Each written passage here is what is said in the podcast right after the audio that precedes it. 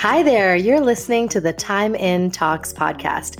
I'm your stand-in host, Kanika Chadha Gupta, and this is the place where we have refreshingly real talks on the biggest problems modern moms face in motherhood and life, and the spiritual solutions to solve them.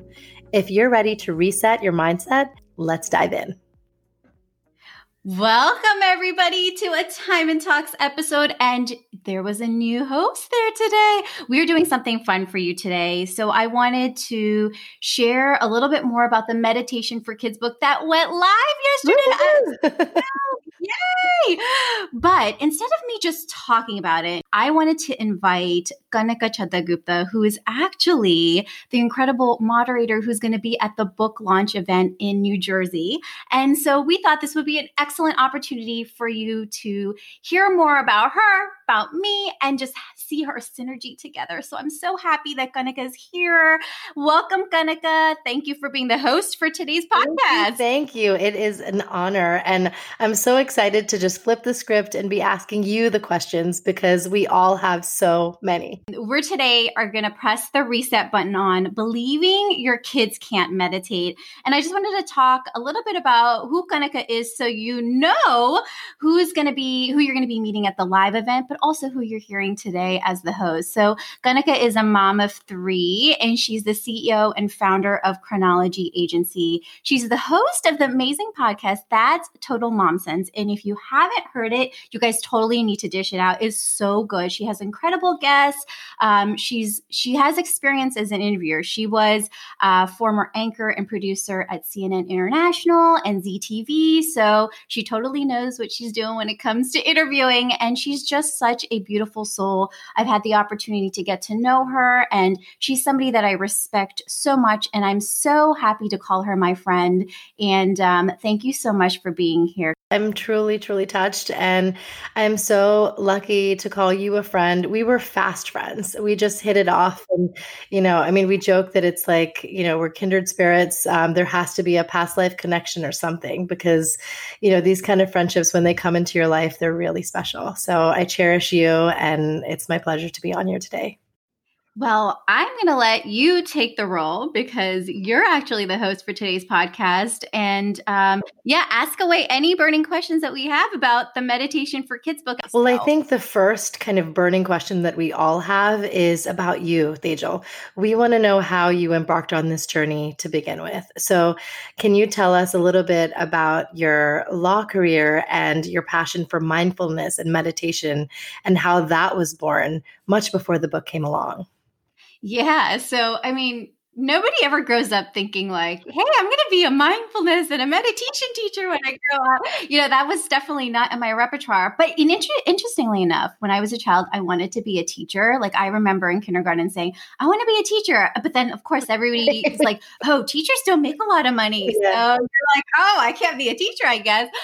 So it's interesting. I think that like what we're drawn to, I guess it's not like necessarily the profession, but like what, what, we, what, how we wanted to show up in the world. I think I already always kind of knew that I wanted to be a teacher. I wanted to be someone who shared wisdom. And interestingly enough, oh, I wanted to be a kindergarten teacher, which is fascinating because I teach that age range. I teach the young children between four through eight, which is, you know, a little bit younger than kindergarten, a little bit older than kindergarten. So I have to say, I I really got into mindfulness and meditation because I teach what I feel like I needed when I was a child. I was a very high, highly sensitive child who struggled with anxiety, low self-esteem. Um, I absorbed a lot of secondhand stress. And, mm. you know, those patterns and those, they don't go away. So I found myself in my mid-twenties as a divorce attorney. Really, at that phase of my life, I had checkboxed everything that people deem as, oh, you're successful. You should have a happy, fulfilling life. And I was largely unfulfilled. I was uncontent with where I was. I felt like I was meant to do more. There was an emptiness within me, and I really couldn't understand what it was. And so that's really when I started embarking in spiritual spiritualism and started reading a lot of texts. Um, Oprah was like my spirit guide. Like mm. I felt like I followed every book that she ever recommended. Like diving deep into this realm, this mysticism of spirituality, uh, mindfulness, uh, yoga, meditation. And I found, I remember, I, I truly believe this path really called to me, because I'd be driving up and down the New Jersey Turnpike, going from divorce mediation to divorce mediation, listening to this podcast with Oprah and Eckhart Tolle. Um, mm-hmm. It was talking about his book, The New Earth, Awakening to Your Life's Purpose. And I remember thinking, like, what is my life's purpose? Like, what am I meant to do? And what I now know is my intuition, but I would get this like weird, like, like voice that would be like, oh, you know, wow. like, I'm a kid's yoga teacher. And I'm like, that's the dumbest thing ever. Like, why would I? And it, and like, you know, I ignored it because I was like, that makes no logical sense. But the voice kept getting louder and louder and louder, and to the point I couldn't ignore it. And I got my training and I started teaching at the preschools that we owned. And I fell in love with it. There was something so um, deeply meaningful about that. And really for a long time, I thought that's what I was meant to do. I was like, okay, I'm just meant to teach yoga and the mindful breathing at schools. I felt so fulfilled with the, what I was doing. And um, it really was actually one of my good girlfriends. I was about two or three years into it. And one of my girlfriends um, from college, I was telling her, and I was so excited about all the stuff that I was doing. And she, she's more, one of my more pragmatic friends. And she's like, um, Tejal, I think that what you're doing is really amazing, but unless parents and teachers are reinforcing these tools at home, your grand vision of what you see oh, and what's going to happen yeah. is really not going to happen. And like, it was like a stab in my heart. I forgot, gosh. But then when I sat with it, that again was another guided wisdom. Like, she was brought into my life to give me that sign. And I think that's when my mission then expanded to teaching, educating teachers how to bring mindfulness and meditation into classrooms. And then when I became a mom at two, in two thousand fifteen, I started to, um, bring these practices to parents. I became a certified Kundalini and yoga meditation teacher. And I really wanted, I wanted the wisdom behind it. I didn't just want to like blindly go out and tell people. I wanted to give the, the wisdom, the really deeply rooted ancient wisdom, and give parents the tools of how to practice this in their life, as well as how to teach their kids. So yeah, I feel like my journey has been a very organic one, and it's been guided step by step with these little tricklings of my intuition just guiding me from step by step by step. And it led me to this moment now where having a son who's so engaged and so involved and so in tune with it, I don't think that's my exposure. I think that's largely, some of it's innately that just came through from him, but also just like having this opportunity to write a book um, is like the next step in just making this grander vision available to more parents and teachers and families. Yes, that's that's really incredible that you have now um, made this your life purpose, because you're impacting the world in such um, an incredible way. And, you know, from parents to kids, um, you're making it easy and organic and something that they can, um, they should adopt into their daily life. So you spent the last decade teaching kids ages two through nine meditation, mindfulness, and yoga through your Yoga Birdies program and your Mindful Beginning curriculum in schools. Now, what did you learn from that particular experience? I started with the yoga because I think back in two thousand twelve, that was like what was like accepted, like yoga was becoming big, kids yoga. And, you know, so that was my entry point. And But I, uh, in my personal life and my journey, I knew that like the mindful breathing and the meditation was so powerful. And the vision really that would guide me is that, you know, and by the daytime, I was still doing divorce law. So I was having um, my clients, and the the running thought in my mind was, what if The cl- my clients' children had meditation and mindfulness in their life? Like, how would it change their life? And that mm. was really my guiding force of like how to infuse those tools. So I created this program called Yoga Birdies, but at the end of every single class, part of the curriculum was like, we would do like yoga games and yoga postures and sing songs and do all this fun stuff. And then I would trickle in mindful breathing and meditation at the end of class. Every single class ended with like two to three minutes of like quiet. Like I would turn off the lights, it would be calm music, and it would be different. And so at the end of class, like I would be handing out stickers and I'd be like, you know, what was your favorite part of class? And, you know, I would be teaching like five or six classes in a given session. So this was like close to, you know, like sixty, seventy different students of, you know, different age ranges that ranged from three to eight. And without fail, like the, the common denominator would be like, we like the relaxation. And these were young children. They were like five-year-olds wow. and six-year-olds. And I was just like, okay, like we played all these fun games. You know, I would yeah. think like that would be what would like stand out. And, but more often than not, they would say the relaxation part was their favorite part of class.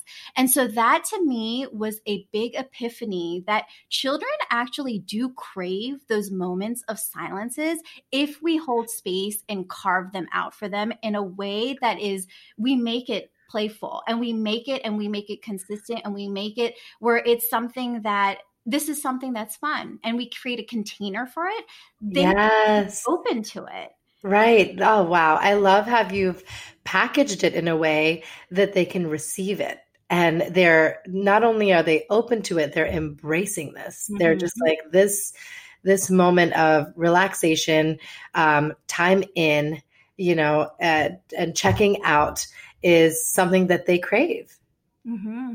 Wow. I was, I was floored, like, honestly. And I think that was like, again, like another intuitive hit for me to be like, hey, there is, there's something behind this that we need to take further. And children do deserve the opportunity to have these containers. And I really have taken it as my mission to bridge that gap for parents and for teachers. Like, how do we create these containers of space and make it accessible not only for them, but also many of us also need to learn how to create that container for space for ourselves. Mm-hmm. So it's like fusing it and making it like a, a cl- in the classroom or in the home, making infusing it for everyone. Yes, yes, absolutely. So when did you get the idea and the inspiration to write Meditation for Kids? This is so interesting. So I always knew that I wanted to write a book with like a book like this. However, I thought it would be later in my career. And so, you know, it's no surprise to many of my listeners who know that I've been working on a book for the past two years, written a book proposal. I've already started pitching it out, and it was more geared towards parents. And I always thought because the entry point of getting parents Um, engaged in teaching their kids is if they have a practice themselves. So even with me, that's what my assumption was. I got to get the parents on board before I can teach the kids, before they can feel called to teach yep. the kids. And the interesting thing is this book really chose me. You know, I was pitching out this book and a publisher actually reached out to me, and they were getting into this untapped field of self-help books for young children. So between the ages of four to eight, and there's a really, there's a growing industry of this now because of the fact that childhood anxiety is the number one challenge that is being faced for young children. And with the rise of mental health issues like depression and anxiety and suicide, even when publishers are reaching out to experts to write about it, you know that there's something there that's untapped that we have uh, to bridge the gap for. So um, the publisher, actually, their research team found me on Instagram. And so they interviewed me. They like, and they're like, we have this project, this book, this is our vision for it. And we think that you'd be the best expert to write it because of the fact that I have a niche with younger children. And so I share that in a few different ways, because one is that people are constantly looking for resources and experts. So if you're someone out there and you have an Instagram page or you're doing something that you feel really passionate about, keep putting yourself out there because you never know who's going to find you. And I think I remember Mastin Kip had said like a long time ago that he was doing um, his platform originally, and it was Kim Kardashian who randomly like tweeted one of his tweets. And that's how he like became like kind of on the radar. So you just never know who's looking, who's watching, where your information mm-hmm. is going to go. Um, so just stay committed to whatever it is that you believe in. And so the book really found me because I think honestly, the time is right now where it's so imperative to prioritize our children's mental health as much as we've been focusing on their physical health, and we just need resources now to help. And I think parents have been able to see this. It's not so much of the buy-in now, like we're aware that, oh, this is a necessity. All right, now give me the tools. Like we're ready for that. And that's where that we are. So. Right. Yes. So tell me how you are fostering this new idea of meditating as a family and building a family practice. Yeah. So, you know, even someone like me who has experience or who meditates, I, I think it's really a unique situation to be able to do family meditation because we all have time constraints. We all are busy. We all have our own stress. And I think a lot of times what I see with my mom clients is that, you know, I don't meditate myself. So how am I going to teach my child? And we have this belief that, um, and I think it holds a, a lot of us back, whether we consciously or unconsciously believe it or not. That is one of the biggest holdbacks. I don't do this. I'm not good at it. I've tried it. It doesn't work, or I'm not an expert at it.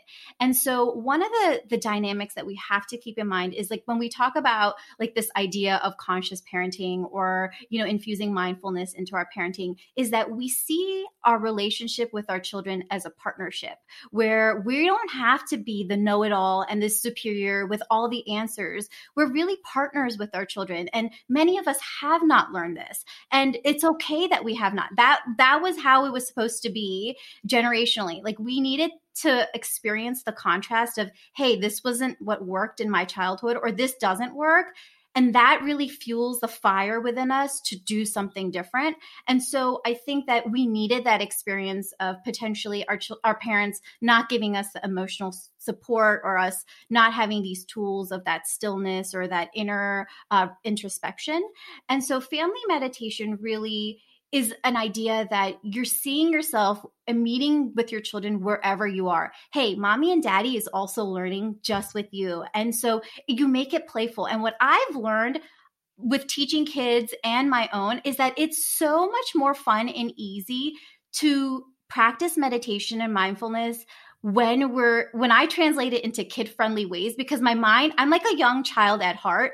So anything that I learn, yeah, like, so for me, I like the science, like I like everything that's rooted in the ancient wisdom, but I translate it in a way that's playful. And that's kind of my gift. And so I actually prefer when I'm even practicing, I remind myself of the, the, the playful, the stories, the little quippy exercises that I use for Ayan or my students. And that's how I remember to practice, because our children's first language of learning is play and stories. But we also, if you think about how we learn, we learn through analogies, we learn through metaphors. Like that's when something like really sticks. Like when you when you hear something presented yeah. in a way that's different, like you're like, oh yeah, like, you know, that, that analogy, that really like that makes sense to me. And I think that's the idea of family meditation. Like you're using the Meditation for Kids book because it is rooted in the ancient wisdom of Ayurveda and yoga. It is tools that are not only going to help you, it's going to help your children learn in the right ways. That when I'm experiencing the feeling of anxiety, what is the correct way to breathe rather than like those watered down, yeah. like, oh, just take deep breaths or you breathe in it. Like there is a science behind of like how to help your nervous system calm down. And that's what I wanted parents to know, like taking the daunting, like this is going to be the easiest meditation book for parents. That is awesome. Yeah. And that's what we want. We want, we don't want anything that's more stressful or difficult. Yes. Put more energy into like, this is like a bonding activity and something when we, when we make it playful, it's easy to be goofy yes. and just I don't have to have this perfect. Right. And, exactly. Um, you can mess up and, and roll with it. And I think what's great is that you're making meditation fun. So many of us know that we should meditate and it becomes like this thing hanging over your head.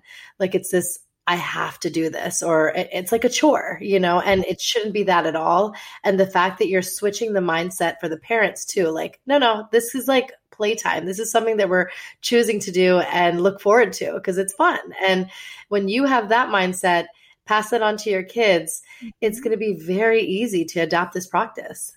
Absolutely. And I think um, one of the, the biggest things, the biggest misconceptions about meditation that's out there is that when we think of meditation, we think of like, like, you know, sitting quietly, eyes closed, focusing on your breath, chanting ohms, like you have to be completely still. Like, let's be completely clear here. The purpose of teaching your children meditation at a young age is not so that they experience nirvana and these like ultimate Buddhas at the age of six. Right. You know, th- this is about like their mind at this, this phase, zero through eight, is in an altered consciousness state. So they're, they experience in life through like the theta brain wavelengths to through the alpha brain wavelengths. So the idea is that what they're learning is getting embedded into their subconscious. So the mm. idea is that we're planting these seeds at a young age and we're setting the right foundation. So there's two different types of meditation. I mean, there's tons of different types of meditation. However, they fall into two different categories. There's the passive meditation, what I just explained to you, which is, you know, the the focusing on your breath. So you're trying to focus on your mind to clear out so it doesn't have any thoughts. And I I refer to this as the CrossFit of meditation because it is really, really hard. It's something that you have to build up to get there. It's like if somebody's never worked out in a day in their life, you would never recommend that they're like, all right, go to a CrossFit class. Go to a CrossFit class. Yeah, never do totally. That because they don't have the endurance and the stamina and the ability to have that mental focus to do that kind of uh, workout, right? Right. The next type of uh, category of meditation is active meditation, where you're helping your mind get anchored on one thing. It is much easier to help your mind focus on one thing than focus on nothing. The biggest entry point, like the misconception, I think even with parents who maybe have tried meditation and they're like, this is too hard, I can't do it, is because you're trying to do that mindfulness, like clear out your mind meditation without any practice with learning how to focus your mind at one thing at a time. Yeah. And, um, the Meditation for Kids book is, that's how you teach kids. It's like you're focusing on active meditation, whether you're focusing on the way that they're holding their hands or the way they're holding their body or a mantra or a guided meditation where you're guiding them using your words and they're focusing on your words and you're, and they're listening. Um, that's, that's how we learn too.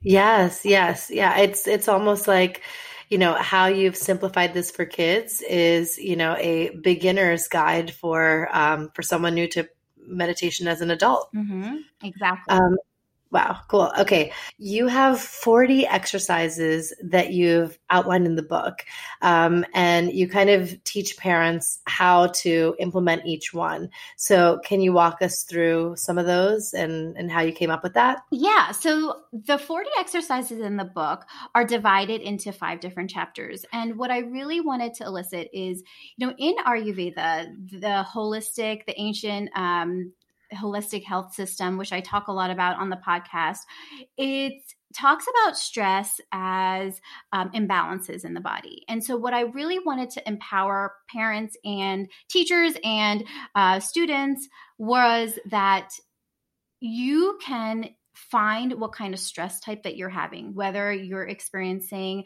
um, mental stress like anxiety or um, worrying or feeling scared or nervous, or you can uh, understand when you're feeling angry, jealous, um, frustrated, impatient, or when you feel um, physical stress, like you feel tired or you're lethargic or you're sad. I wanted children to understand how these sensations feel in their body, but also what is the right tools that you use to help yourself move out of those situations. So each chapter has a specific theme around it. And so in the intro, you can actually read the intro and you'll get an idea of like which feelings, if your child is feeling this, these are the tools that you need to practice. And so in each chapter, there's a variety of tools. So there is a mindful movement, like a yoga posture, because yoga essentially allows us to move energy in a specific way. And based on when we're feeling stressed, there's a specific posture that can help us move the energy out and feel balanced again. And um, yeah, so, and um, there's affirmations, there's guided meditations, there's a mindful breathing exercise. So it has a slew of different types of exercises that all help with um, alleviating a certain type of stress. So the first chapter is all about rising and shining. So even though these are great tools to do in the morning, anytime you notice that your ch- child needs a boost of energy, they're feeling sad or they're feeling lethargic or they're feeling oh. bored. I hear that a lot. Oh, I'm feeling bored. This is a great, these are the great exercises to do to help boost their um, energy up. And so um, that's the first chapter. The second chapter is focusing on their mind. So this teaches children the art of concentration, but also when they're feeling anxiety, stress from being nervous or overthinking, or their mind feels foggy, these are the tools that are going to help them kind of clear out their mind um, and release that anxiety.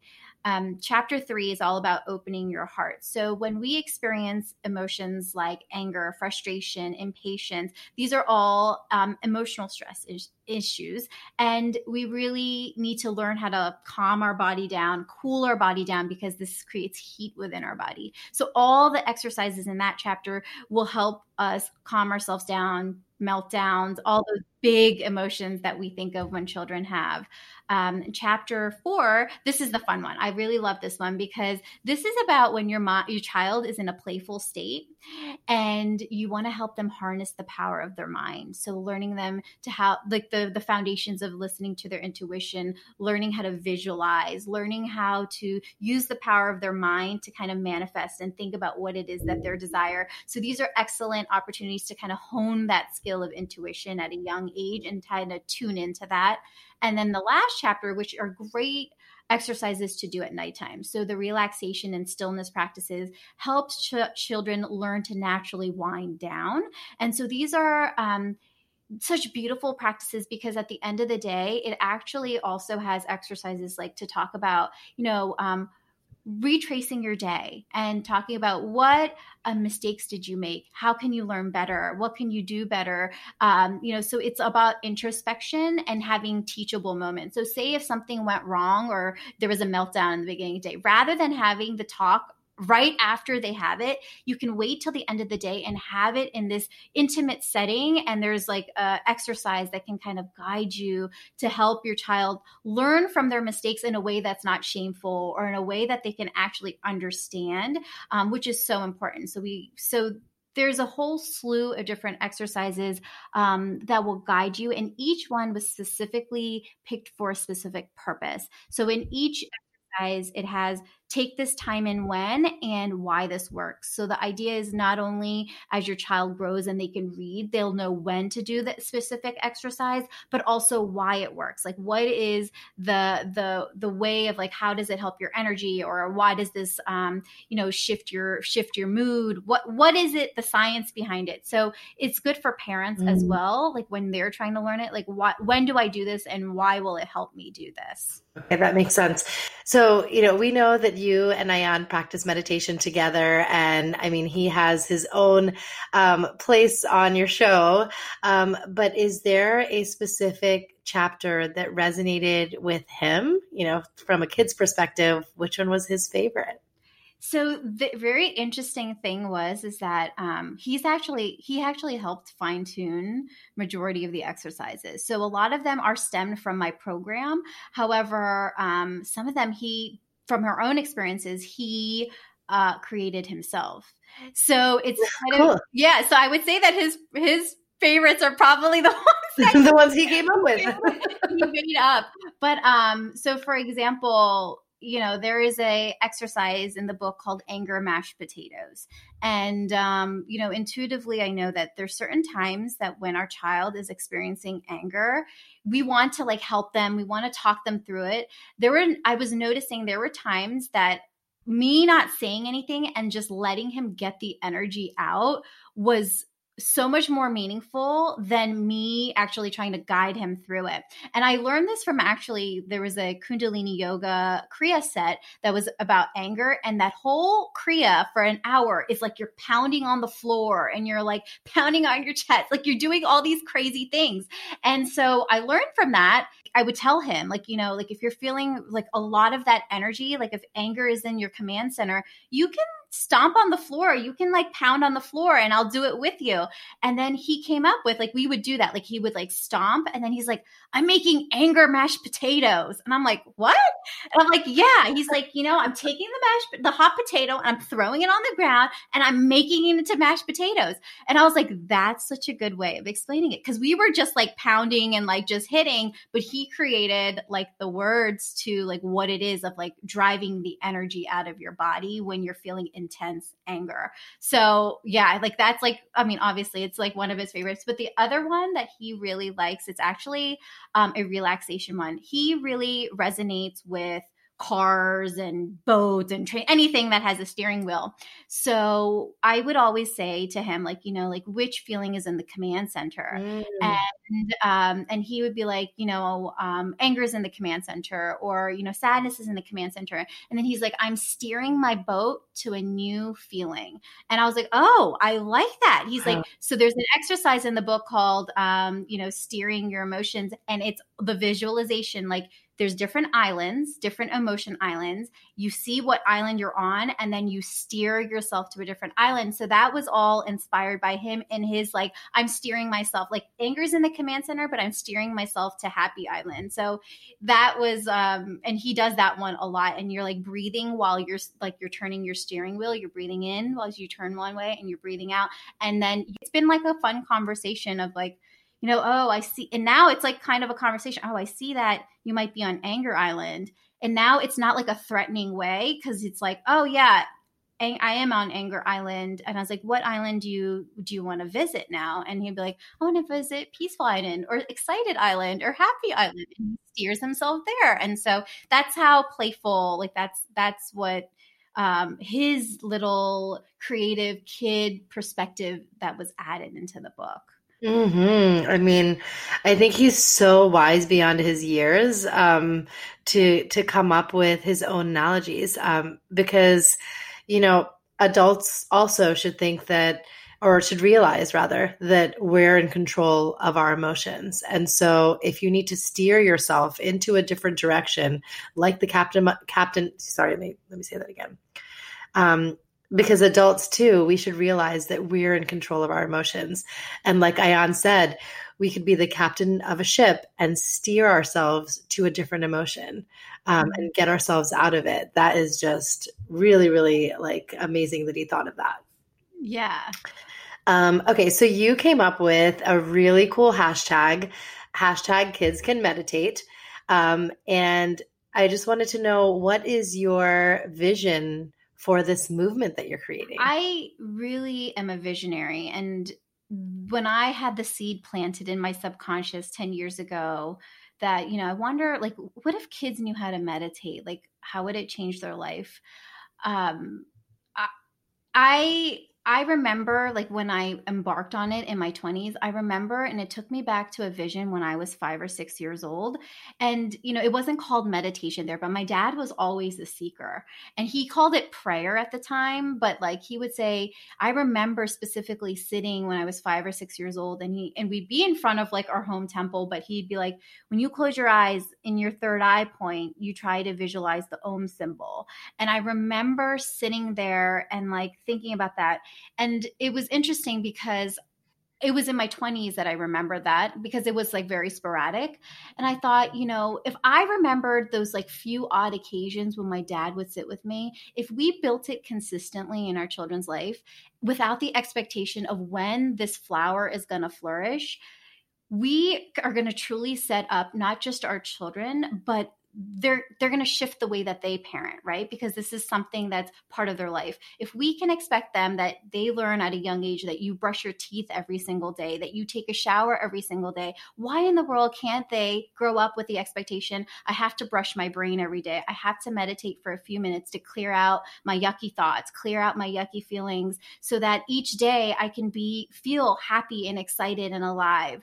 Really come with the premise that our children are capable and have the potential to learn anything, so long as we believe in that potential and we don't make the assumption just because of their age, they're not able to do that, or because we weren't taught that at a young age, or maybe because things are not mainstream. And that's why I really have this vision to make it mainstream, that when you see images of children meditating, it's not like those one-offs that like, oh, wow, that's amazing, that child's meditating. It's like, yeah, that child's meditating. That's what's expected of children, just like we expect them to take care of their physical body. Taking care of their mental body, their mental health is just as important and normal. right? Yeah. Normalize it. Um, and so I really want, I have this vision of blowing up the gram and blowing up the internet, just as we see so many of these articles of like uh, schools doing away with detention and trying meditation.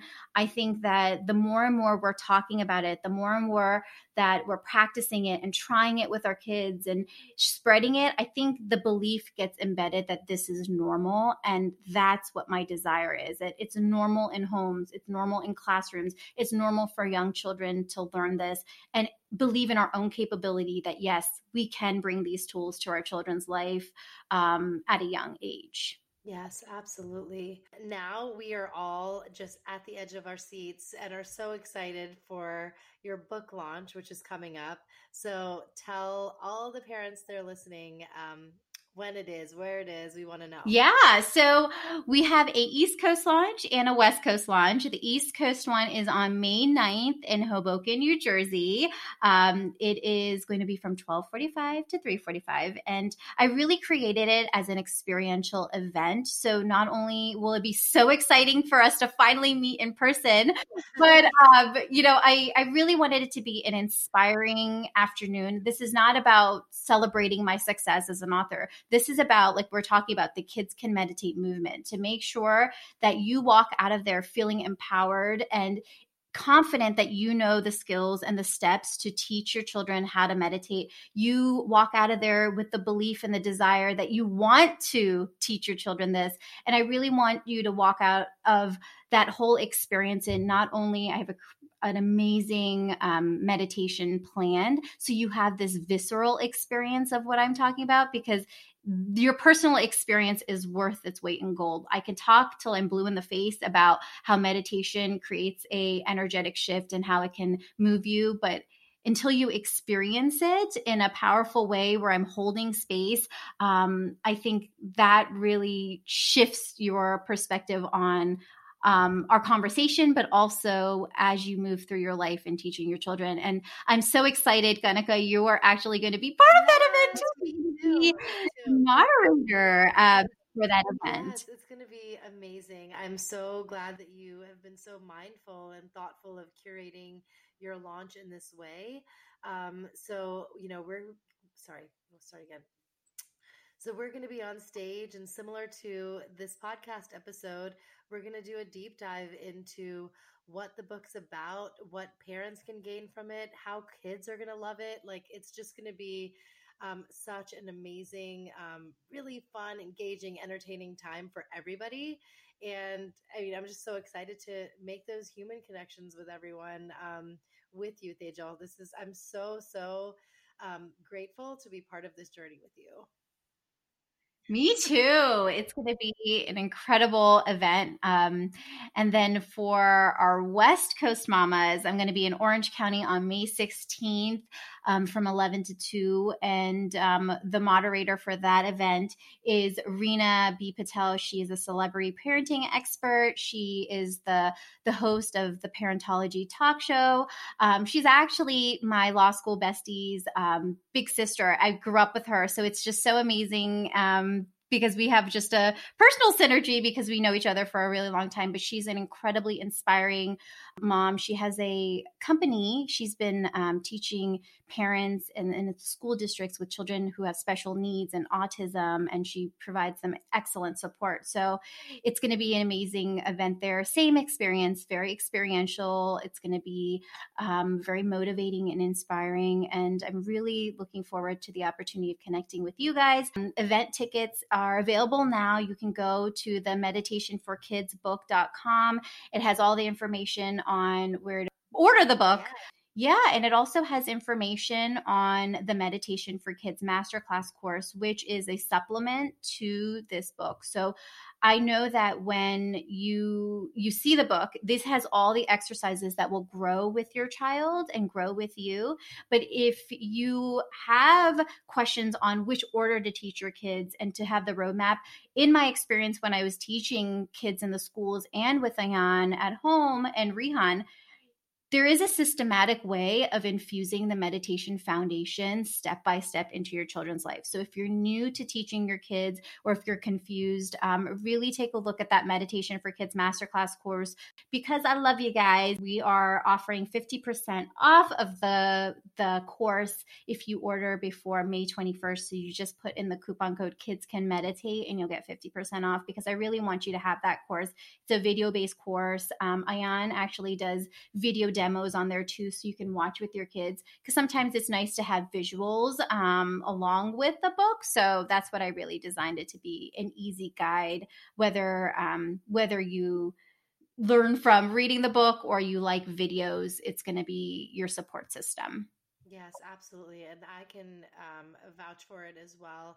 I love the bond that you and Ayan share. And I think to just see that on screen and, you know, draw from that as we're with our children, it's a really magical thing. Thank you. Yeah, that's what we want. It's like, I love this when people say like, oh, my kid doesn't really like mindfulness, but then they see Ayan do it. And it's like, something like when you see another child doing it, it's like, oh, that's cool. So let's do this. So if, even if it's like to, to coax your kids a little bit and be like, hey, look, look, I love this. So whatever purpose you're using it for, it'll, it'll serve your purpose. Yeah. Yeah, exactly. He's just like you. He's just like you.